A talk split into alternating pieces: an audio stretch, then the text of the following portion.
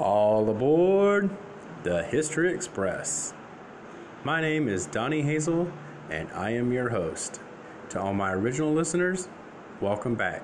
To all my new listeners, welcome. We hope you enjoy this episode of the History Express podcast. So sit back, relax, and enjoy.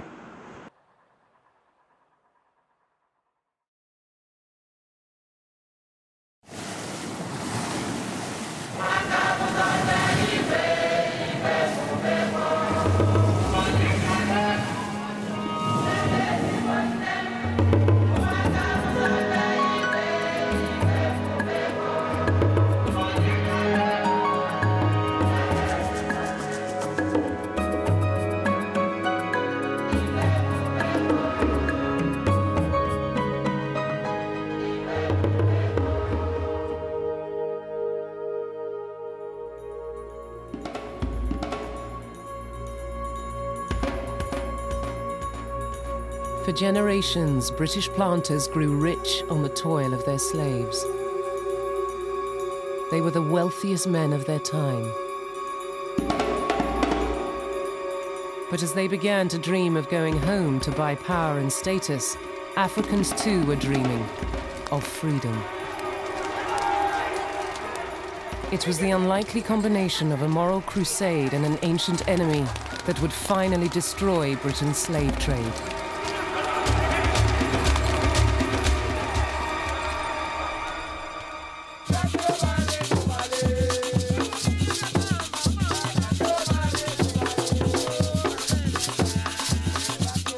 Jamaica, the Kumina ritual is a remnant of the secret life of slaves, a reminder of the homes they'd left an ocean away. In the Caribbean, slaves now outnumbered whites 10 to 1, but white rule offered no room for rebellion. There's a law which says that if a slave raises his hand to hit a white man, he can have his hand amputated. This was a sort of regulation that you, um, you actually had. These laws were now being passed directly by the Jamaican House of Assembly, which was dominated by planters, and generally um, approved in the, in the House of Commons.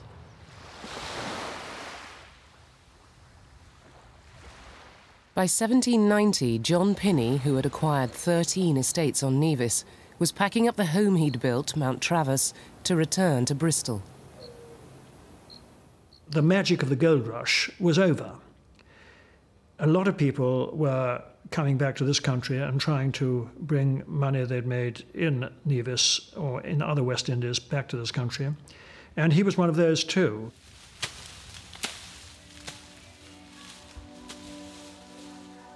Many plantation owners were leaving the Caribbean, entrusting the management of their estates to overseers. These men were Creoles, white West Indians born in the islands.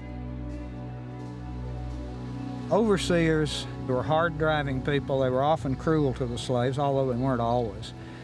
And they sometimes robbed their employers. And they really wanted to get production up and look good on the bottom line. And that they did. And uh, it was done at the cost of the slaves that worked the plantation in many cases.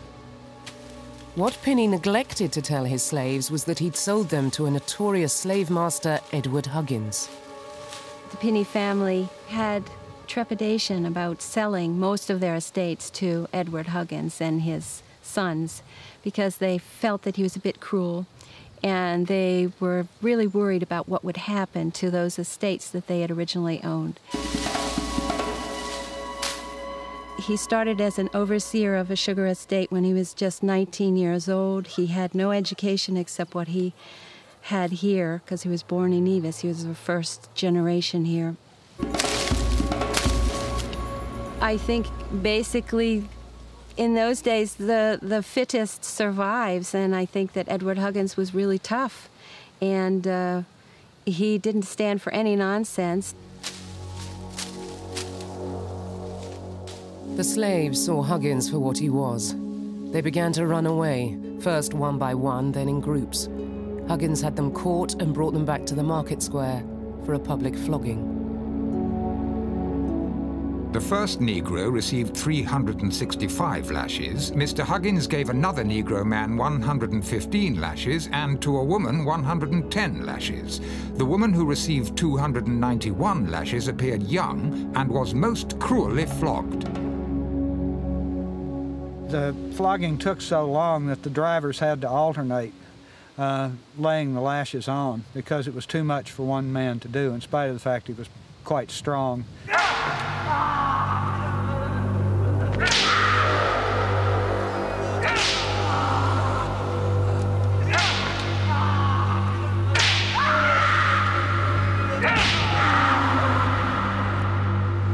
Two days later, the woman died of natural causes, according to the coroner, and the man was crippled for life and lived only a few years afterwards.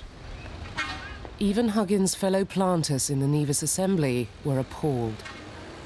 It is the opinion of this House that the conduct of Edward Huggins, Esquire, in inflicting punishment on several of his Negroes in the public marketplace of this town, was both cruel and illegal, and that particularly in two cases where 252 lashes and 291 lashes were given, he was guilty of an act of barbarity altogether unprecedented in this island. From England, John Pinney, who had sold his slaves to Huggins, wrote in dismay at their disobedience. I am truly sorry to hear that the Negroes have not behaved as they ought, and you wish. During my long residence in the island, no people could have behaved better in general than they did. We know the disposition of these people. They are apt to try the temper of a new master by not being as correct in their conduct as they ought at first. But I have no doubt, with kindness and attention to their little wants, when they deserve it, you will find them a well disposed set. It may be that he didn't know what Huggins was like. This is possible. But I think it's unlikely. I think he probably did know. And I think he probably, for commercial reasons, sold these slaves to Huggins. Huggins was tried in the island's courthouse by a jury of white plantation owners. He was acquitted. He was hated by his slaves. They tried to poison him nine times and didn't succeed, and he died falling out of his carriage when he was in his 70s. A lot of the white planters didn't care much for him either, but he was one of them, and they had to support him. What the planters cared about was keeping slaves as their property, chattels. If slaves were chattel, they could not be persons. They could not give evidence in court against whites. And this was, this was to be a very um, important factor because while the law did allow slave masters to be brought to court for various things, like abuse, since if honest slaves had witnessed the abuse, he would actually get away with the crime simply because slave evidence was not accepted. To the slaves, the case sent a clear signal that the planters would never free them willingly. Their path to freedom would be marked by violent rebellion.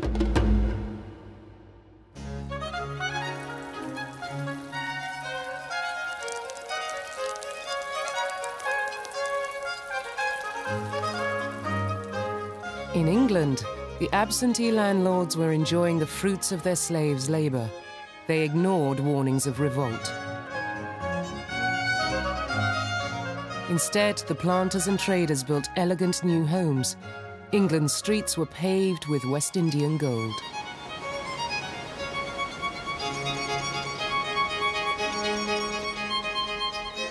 They did show off. They drove the most ornate, uh, gilded coaches. They had sort of, if you like, gold threads in their wigs. They, um, they behaved with a certain kind of arrogance because they had money. And so they became um, not only um, despised, but also feared. Uh, as one aristocrat put it, they drove up the price of venison, which, of course, is the noble meat uh, reserved for the aristocracy. But now these people, these social upstarts, could buy venison. They drove up the uh, prices of seats in Parliament because they were able to buy themselves into, into Parliament. So they were despised for buying themselves privilege. The planters wanted to join high society. Instead, they were ridiculed. William Beckford inherited a fortune from his father's Jamaican plantations. He proceeded to spend it at an astonishing rate. He moved to Bath Spa, one of the planter's favourite towns. His fashionable Lansdowne Crescent home still stands.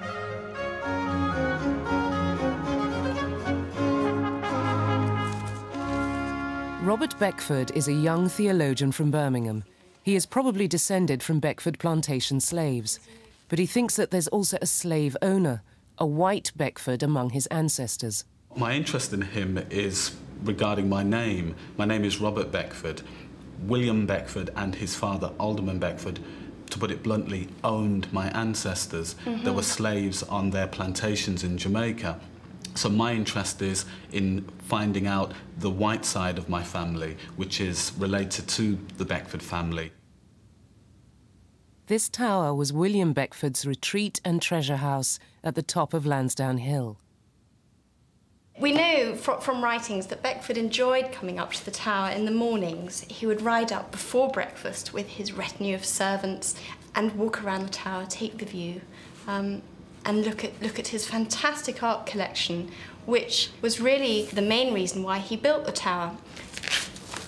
On the first floor wow. of the tower rooms, there was this sumptuous drawing room, which it was called the Crimson Drawing Room, which was the room where Beckford did house his collection of, of paintings and furniture, many of which were commissioned especially for the tower.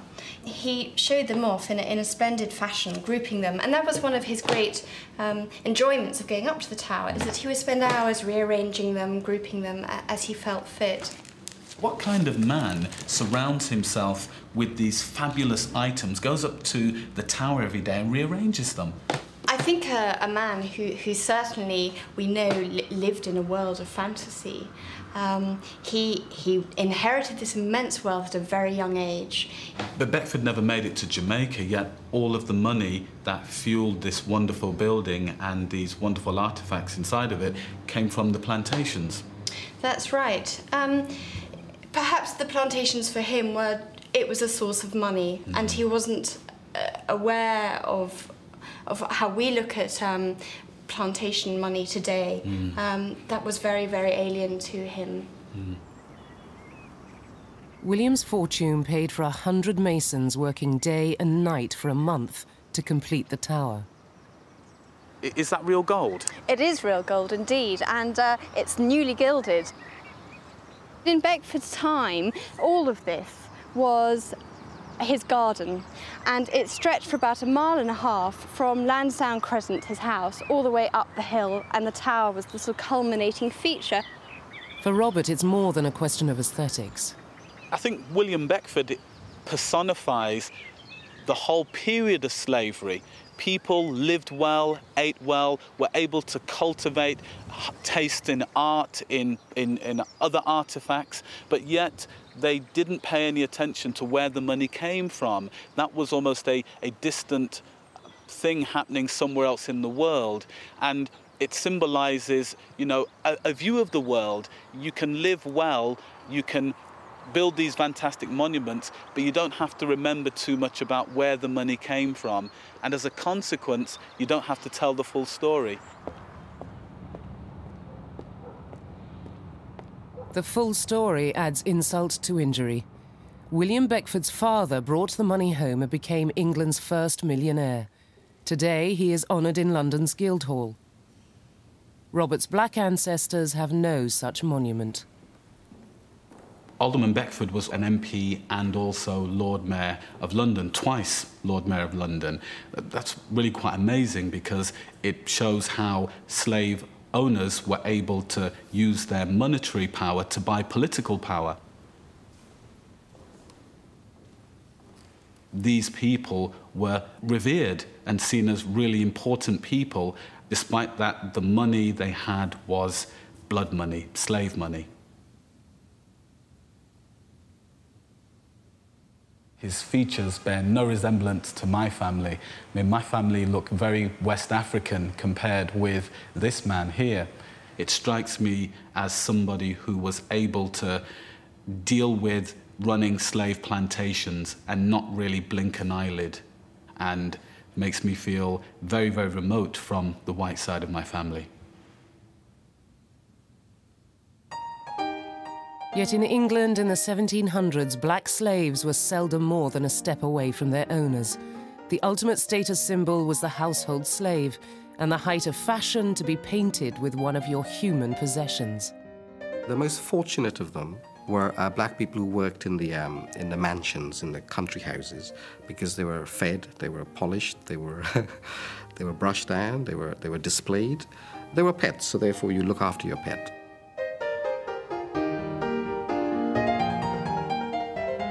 The 18th century conversation pieces, as they were called, frequently had black servants in attendance as symbols of wealth, but also as symbols of servitude. Some black people could flourish in this gilded setting, but others ran away or were abandoned to join a growing underclass of sailors, entertainers, peddlers, and thieves now thronging England's cities. Many were desperately poor, many of them were beggars. You have rabbit sellers, you have market sellers, you have fairground uh, performers, you have uh, strolling actresses. They did whatever they could. They were highly visible in many areas of English life. By the 1770s, there were up to 15,000 black people in England's cities.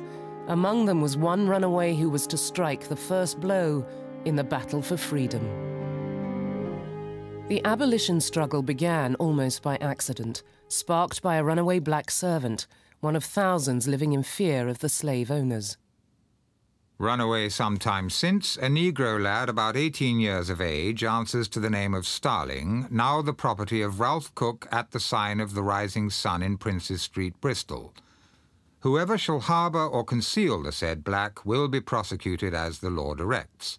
But any person who will secure him and give notice to his said master Ralph Cook shall receive one guinea reward. Once caught, runaways could be returned by force to their masters. The capture of one former slave was witnessed by a pioneer abolitionist, Granville Sharp. Granville Sharp, who had nothing to do with slavery, comes across a black boy in the streets who's badly beaten up and makes a simple inquiry, which is like, you know, what's happened? And gets the story. And when he understands the cruelty endured the, the suffering endured by ordinary black people in this country at the hands of cruel masters, he decides, like any decent Englishman or Christian, to do something about it. And he spends the rest of his life campaigning for the end of the slave trade. Sharp managed to prevent the ship's captain from taking the boy, James Somerset, back on board. According to law, he was just a piece of property, but Sharp took his case to court arguing that Somerset should be a free man. The case went to the country's top judge, Lord Chief Justice Mansfield, a Scottish landowner. Mansfield agonised for seven months between equally unpalatable alternatives, challenging an Englishman's property rights or allowing slavery on British soil. He gave his judgment to the effect that the air of England was too pure to be breathed by a slave. And he ended up, let the black go free, which may not be politically correct, but was a splendid uh, uh, demonstration of his feelings. One black person was not only free, but family at Mansfield's London home, Kenwood. His niece's constant companion was Dido Lindsay, the daughter of a captured French slave and Mansfield's nephew, Sir John Lindsay. She used to appear after dinner, rather to the astonishment of some of the, the great men of the time who went to Kenwood Um, who disapproved of that sort of thing. And not to put too fine a point on it, the Lord Chief Justice got a entirely, I think, um, false reputation as a, as a kind of nigger lover. And um, in fact, he, he was genuinely a, a very affectionate and kind great uncle to, to Dido. Mansfield never revealed whether Dido's presence influenced his judgment. In any event, black people were still for sale in England. To be sold, a healthy Negro slave named Prince, 17 years of age, measuring 5 feet 10 inches and extremely well grown. Enquire of Joshua Springer in St. Stephen's Lane, who has likewise to sell a four-wheel chaise. The Somerset judgment triggered a wave of agitation against the cruelty of the slave trade. At the center of the campaign led by Sharp were heart-rending testimonies of former slaves. Olaudah Equiano published a best-selling record of his life as a slave. He toured the country on behalf of the Committee to Abolish the Trade. His testimony moved the crowds. To kidnap our fellow creatures, however they may differ in complexion, is a crime as unjustifiable as cruel. Can any man be a Christian who asserts that one part of the human race were ordained to be in perpetual bondage to another? Equiano was actually part of a much larger abolitionist movement. There were many white people, of course, but the, he was part of an, ab an, abolitionist movement that included a number of black figures. You see letters to the newspapers called Sons of Africa, and they would sign letters or present articles or petition people for change. He was part of a large and important black community that was becoming literate and very politically active. Thomas Clarkson became one of abolitionism's moving spirits. As a Cambridge student, Clarkson had written a prize essay condemning slavery. Ending it would become his life's work. Clarkson set off on the first of many fact-finding tours to the great slaving port of Bristol. The vested interests were incredibly powerful. The merchant venturers who ruled the roost in Bristol up until the 1830s were very much against the abolition of the slave trade, and so were many people in Bristol uh, outside the merchant venturers, the people whose jobs depended on servicing the ships, of building the ships, of manufacturing the goods that were exported to Guinea, of processing the stuff that was imported from the Caribbean. Um, it was said that the grass would grow in the docks of Bristol if the slave trade were abolished. So there was tremendous opposition. Clarkson inspected dozens of ships and talked to sailors who had seen the treatment of slaves on the seas and in the Caribbean. The merchant venturers retaliated. It has been found that the African and West Indian trade constitutes three-fifths of the commerce of the port of Bristol, and that if a bill should pass into law, the decline of Bristol must inevitably follow, and the ruin of thousands.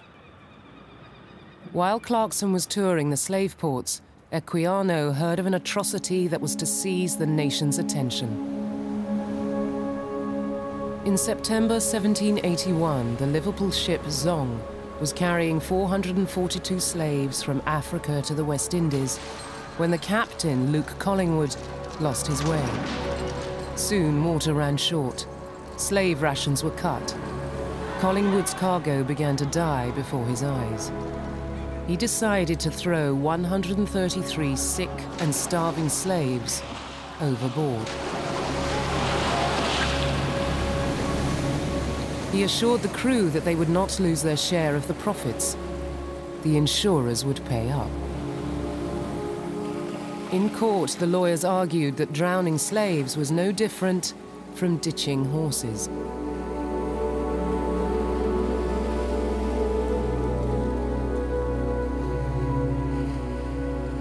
This starts a stream of protest, and more crucially, it starts people thinking can you really equate black slaves with horses uh, or other kind of cargo?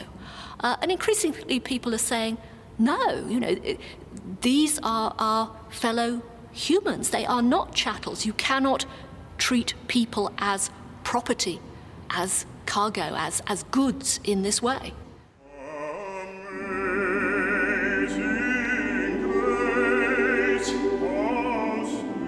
After this outrage, the cause won an unlikely convert. The Church of St Mary Woolnoth in the City of London recruited a repentant former slave ship captain, John Newton, as its minister. Newton's hymn, Amazing Grace, celebrated the finding of truth and freedom.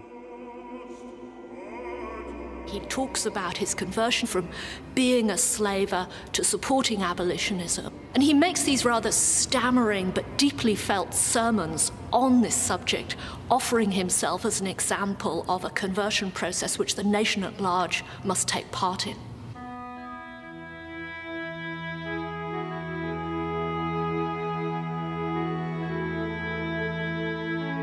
I have a conviction that the share I formerly had in the trade binds me in conscience to plead for the end to a commerce so iniquitous, so destructive as the African slave trade. The abolitionists knew that their case had to reach many people who could barely read. They used methods that would be recognized today. Their slogan was taken up everywhere. That was what was needed at the time. A simple appeal using one image which was instantly recognizable and, if you like, a soundbite. Am I not a man and a brother? From towns, from villages, from all social classes, people sometimes who could hardly sign their names would sign their names uh, and present petitions against slavery. And this single issue caught the British imagination. White people were marching and petitioning on behalf of black people. Years before they were allowed to vote, ordinary men, and for the first time women too, were petitioning Parliament.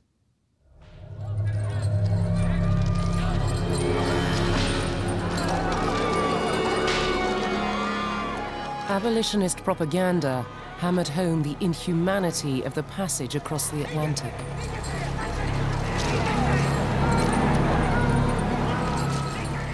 Clarkson revealed that each slave was forced into a space smaller than a coffin for the entire six-week journey. This shocked people who would not have subjected their animals to such treatment. Clarkson's poster of a Liverpool slave ship, the Brookes, carrying 600 slaves, went up across the nation. The campaigners believed that it would only be a matter of time before Parliament took its lead from the people and abolished the slave trade. To lead the political campaign, Clarkson had recruited a respected independent member of Parliament, William Wilberforce. They both realised they couldn't manage without each other. Wilberforce, the first class orator, the, the, the, man who had influence, the man who had money, the man who was accepted by the public as being immensely popular. And Wilberforce knew that he couldn't cope without the facts in front of him. And there was a quote about him needing an intellectual walking stick and that was Thomas Clarkson. But for all his popularity, Wilberforce wasn't going to have an easy ride. Ranged against him were the most important political figures of the day, from the king downwards. It's difficult for us to imagine, isn't it, that anybody could have opposed this thing at that time. Of course, there were the great uh, trading ports, Liverpool and Bristol, whose prosperity depended entirely on the trade, and they had their members of parliament. But apart from that, the West Indian sugar uh, planters had their own representatives, agents in this country. I think it's estimated they had more than 50 uh, tied members in the House of Commons who would support their case. Well, 50 is quite a good thing when you're counting for votes. The pro slavery MPs weren't popular, but they didn't need to be. As long as influence could be bought, the slave trade was safe in establishment hands. The West India interest and the mercantile interests associated with them put up a long and, one would have to say, relatively successful uh, rearguard defense of slavery and the slave trade, which were, became hugely unpopular because um, it became a symbol, really, of what was called at the end of the 18th century old corruption, of an unreformed a political system where people with money could simply buy influence and power. Today, a Liverpool street bears the name of one of the city's biggest slave trading families. The Tarletons personified the old corruption. Thomas Tarleton's family firm fitted out dozens of slave ships, and his grandsons became MPs principally to defend the slave trade. the Tarletons could reach places and exercise influence that the abolitionists could only dream of. This is a letter from John Tarleton, the MP, dated the 5th of February 1788. Dear Clayton, Mr. Pitt on Saturday morning sent for me into Downing Street, where I remained from 21 past 11 till 3 o'clock in the afternoon. And then the letter goes on to say, I expatiated on the value of the imports from Africa and the West Indies and North America to Great Britain. And that should Mr. Wilberforce's plan for the prohibition of a further importation of Negroes into our islands take place, the consequences would be total ruin and impending destruction. John's brother Banastre abandoned reasoned argument for abuse of abolitionists. He called them the junta of sectarians, sophists, enthusiasts, and fanatics, out to destroy a trade worth £800,000 a year and employing 5,000 seamen. I don't actually think that uh, there is much point in uh, looking back and saying my family were dreadful or anything like that. I, I think that they were doing what everybody uh, was doing at the time, and it was not considered to be an awful thing. Wilberforce introduced a bill to end the slave trade almost every year from 1788. Each time he failed. 96 was quite a landmark where he really hoped to have his bill going. But then they were defeated by a very popular opera, which was on at the time, uh, on the third reading and all his supporters were away at the opera, and they didn't turn up in time, and he lost it at the third reading. It's an absolute terrible thing. So this was always likely to happen when whips didn't exist, and anyhow he was only a private member. So there were the, always these adverse votes and disappointments. The noble cause seemed likely to founder. But astonishingly, the first crack in the wall of resistance came from the planters themselves. In the Caribbean, the relentless work and cruelty meant that for every hundred slaves, only one child was born each year. The labor force was maintained by continuously importing slaves from Africa. But by 1800, planters had grasped that allowing slaves to marry and live in easier conditions would produce new slaves at no extra cost. Some offered incentives. In Barbados, six shillings and threepence per child.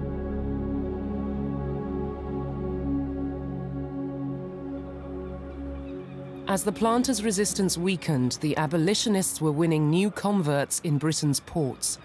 Thomas Clarkson found that the slave voyages were as dangerous for the crew as for the slaves. He used the fact ruthlessly. One of the arguments for the slave trade was that it trained sailors ready for the British Navy. Well, Clarkson added it up, and um, of all the sailors that were on the slave trade that were gathered each year, about half of them failed to return home. And this was a, a, key fact to Wilberforce, which he was able to put before Parliament. The political establishment remained reluctant to abandon slavery. They valued Africans not just as plantation labor, but as soldiers. Black men had bolstered the West Indian regiments for decades. At the height of the abolition debate, the king's generals were still desperately buying slaves. It is universally admitted that the black force in the West Indies should be augmented as much as possible with a view to lessen the consumption of the European troops. The best mode of effecting this augmentation would be to take every advantage of the time allowed before the Act takes effect, and enter into a contract with the merchants at Liverpool to furnish two to four thousand slaves of the tribes from the Gold Coast at Barbados, from whence they could be distributed as the officer commanding should direct. Half, or certainly one third of this number, might be taken at the age of 16. Well made and healthy lads. By the early 1800s, Britain was fighting a great war against the French in Europe and the Caribbean. The politicians, searching for a way to unite the nation, put on the mantle of moral superiority. Napoleon permitted slavery in French colonies, so Britain would abandon it. This is a way of, if you like, rebranding Britain in an advantageous way. The British establishment can stand up in 1807 when they abolish Britain's participation in the slave trade and say, it distinguishes us against the French, whom we are fighting. They have reintroduced slavery. We, the British, are pulling out of the slave trade. So it's, if you wanted to be cynical, you could say that this is a cause which has an appeal not just to reformers, but to the establishment, to orthodox patriots who can see it as one more proof of Britain as the supreme land of liberty. In 1807, a weary Wilberforce finally gained his victory. The establishment U turn gave the abolitionists the votes they needed to outlaw the slave trade. Great speeches were made by the politicians, and then they all paid tributes to him, and he sat, so he said, with his uh, head between his hands, tears pouring from his eyes. It was the greatest moment in his life. Today, the abolition of the slave trade is regarded as a parliamentary triumph for Wilberforce, now commemorated in Westminster Abbey. But abolition was the work of many hands. It needed the contributions of Granville Sharp, Olaudah Equiano, and a host of others guided by the tactical genius of Thomas Clarkson. Slavery had its Oscar Schindlers, heroic in a quiet sense, you know. They were just moved by just a sense of dignity and an outrage that in their own country, which, which values liberty and freedom, and, um, and, and uh, freedom of the body from indiscriminate abuse, that this should be happening to black people. Whether they were black or not, it didn't matter, but they happened to be black. So a simple moral outrage uh, and, uh, and, and a courage to take on the establishment and to win. The Christian reformers' victory had only halted the trade. For the hundreds of thousands still enslaved in the Caribbean, freedom would only come after violent rebellion.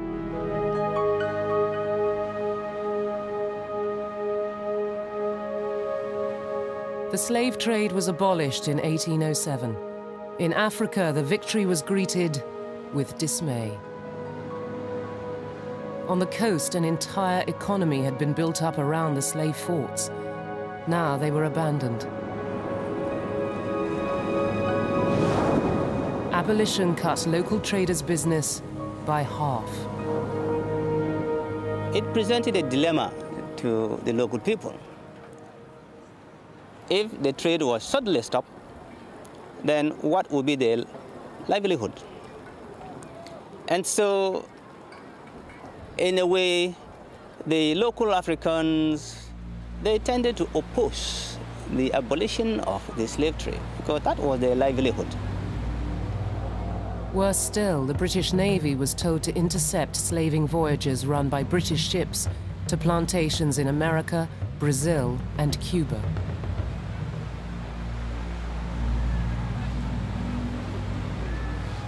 The slave trading kings were enraged by the 1820s and the 1830s, the Africans along the coast had to adjust to a new situation, and that is trading in what is called legitimate goods. in the Caribbean, Africans were still enslaved. They felt cheated of their freedom. Surprisingly, it was religion that would fan the flames of their rebellion. St Anne's Anglican Church on the island of St Kitts.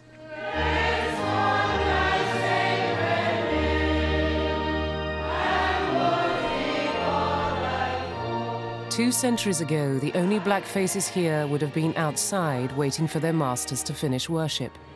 This was the church of the owners, and they wanted it kept that way.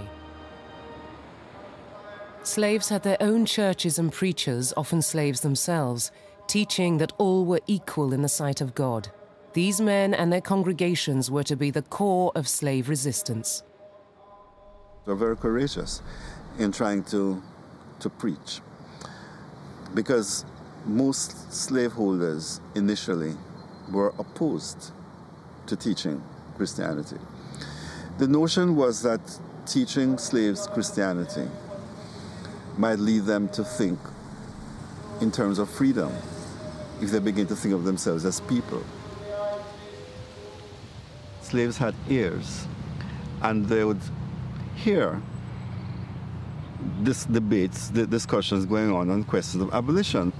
There are slaves in taverns, there are slaves in the households, and they're all hearing this. And the way they interpreted it, that the king wanted to free them, but the planters were actually stopping it. And I believe that this is one of the things which um, ensured that we had more slaves, more slave revolts becoming more intense.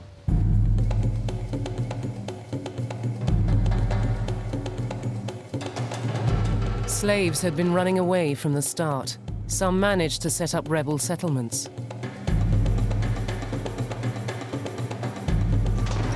Rebellions were put down by the superior force of the colonial militias. But in the end, it was slave revolt that forced both planters and politicians into conceding complete freedom.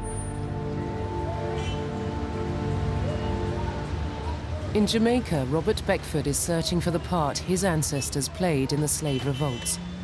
Jamaica's national hero, Sam Sharpe, began the island's most momentous uprising, planned on a Beckford plantation. Sharpe was an unlikely rebel, a trusted slave, literate, numerate, and a Baptist minister. Roberts arranged to meet Sharpe's spiritual successor in the rebel leader's own church. What kind of risks were the slaves taking by siding with Sharpe? Well, lots of risks just by being off their plantation at wrong hours. They were running a certain risk. But rebellion, uh, and, or anything that looked like rebellion, was harshly put down in December 1831, Sharpe used his weekly prayer meetings to urge the slaves to go on strike, but the moderate action he planned soon spiraled out of control. Groups of slaves broke curfew and set fire to whole plantations. They began to burn estates over a wide area. One beacon on that hill got its answer on another hill, and, and so on. The revolt was doomed. Fourteen planters were killed, but hundreds of slaves died in the militia's reprisals. They were ill-equipped to fight a war. Many of them did not know how to use firearms. Sharpe decided that if he were the main cause, then maybe he could stop the killing by giving himself up. Sharpe was tried as a ringleader. A planter's court found him guilty. He was sentenced to be hanged in the square which now bears his name. He did not deny that he had been involved. He simply, uh, on the gallows, argued that he reckoned he had a right to be free.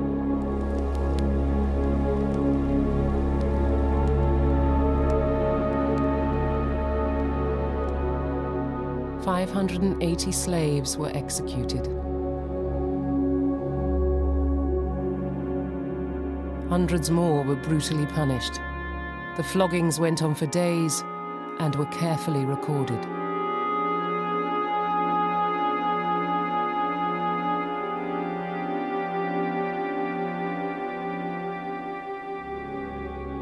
Among the lists of punished slaves, Robert Beckford finds the name the person he's been searching for. This is absolutely mind-blowing for me. It tells me there were people from the Beckford plantation involved in this revolution.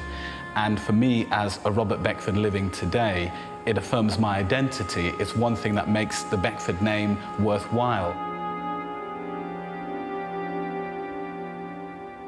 I feel a real connection between that Robert Beckford and me as Robert Beckford. It's almost as if this is the discovery that I wanted to make in terms of grounding my identity in something concrete And here I can see a black Beckford that I can identify with.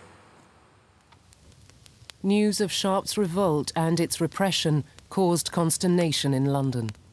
I think it is not, not claiming too much to say that Sam Sharpe's rebellion was the trigger that sort of brought things to a head. Although there was disquiet in the British um, society, and there were many in England who had been agitating against it. But this rebellion and the kind of brutality with which it was put down, I, I think it stirred this, the conscience of people of conscience.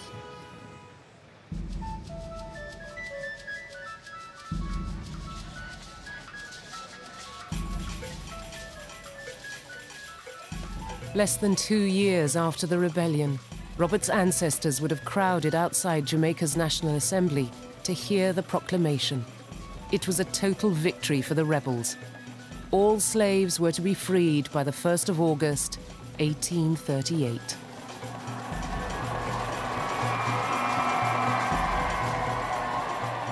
Slaves gathered in the streets to celebrate, but even those with the most benevolent of masters soon saw that liberty carried a high price.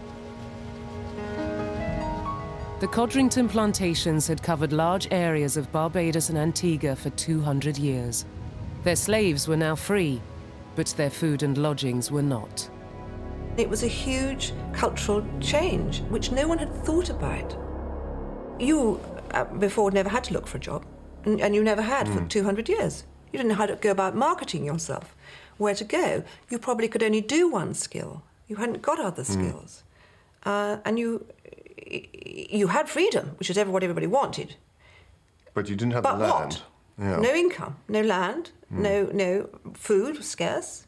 Um, no tourism. You see, the plantations used to make all their own food, you know, and bring it in and salt things and what have you. So everybody had enough to eat one slave who was called George Codrington writes to ask for more money because he says oh, he's got eight children and he now has to pay the doctor's bills for them because now he's a free man. He doesn't get free doctors and, and free and not looked after. He has to house himself and he has to clothe himself and feed himself. Of course, when before he bought his freedom, he got all that.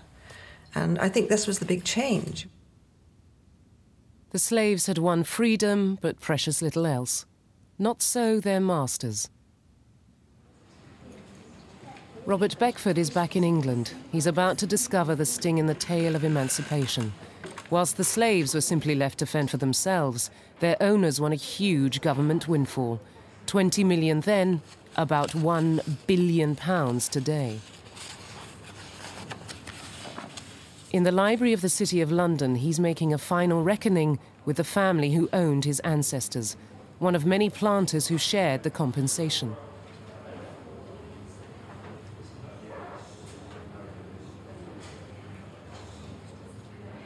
From my calculations, roughly £20,000 were paid in compensation to William Beckford and members of his family just for the slaves in Jamaica.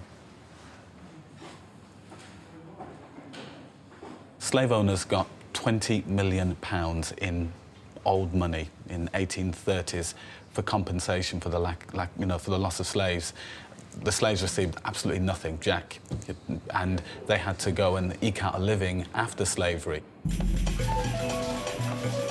The end of slavery should have been a moment of liberation for black slaves.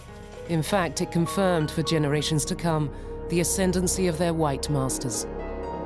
In the end, the Emancipation Law was a very moderate law in the sense that it compensated not the slaves who had done so much unpaid labour. Uh, for years and years and who'd built up the wealth of Britain. The people who got the compensation were actually the former slave owners, and they got a huge sum of money in compensation.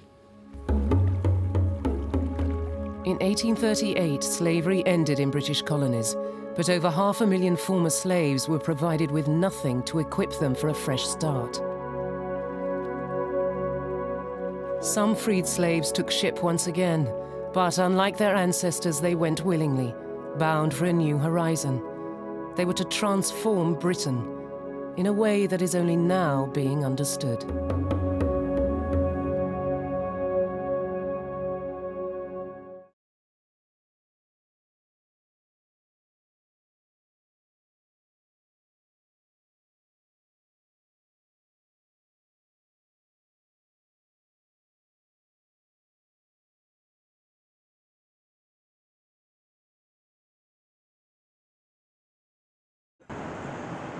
Thank you for listening to this episode of the History Express podcast. If you enjoyed this episode, then please look in the show description notes for a link that will allow you to help support the podcast. Thank you very much for listening, and until next time, have a great day.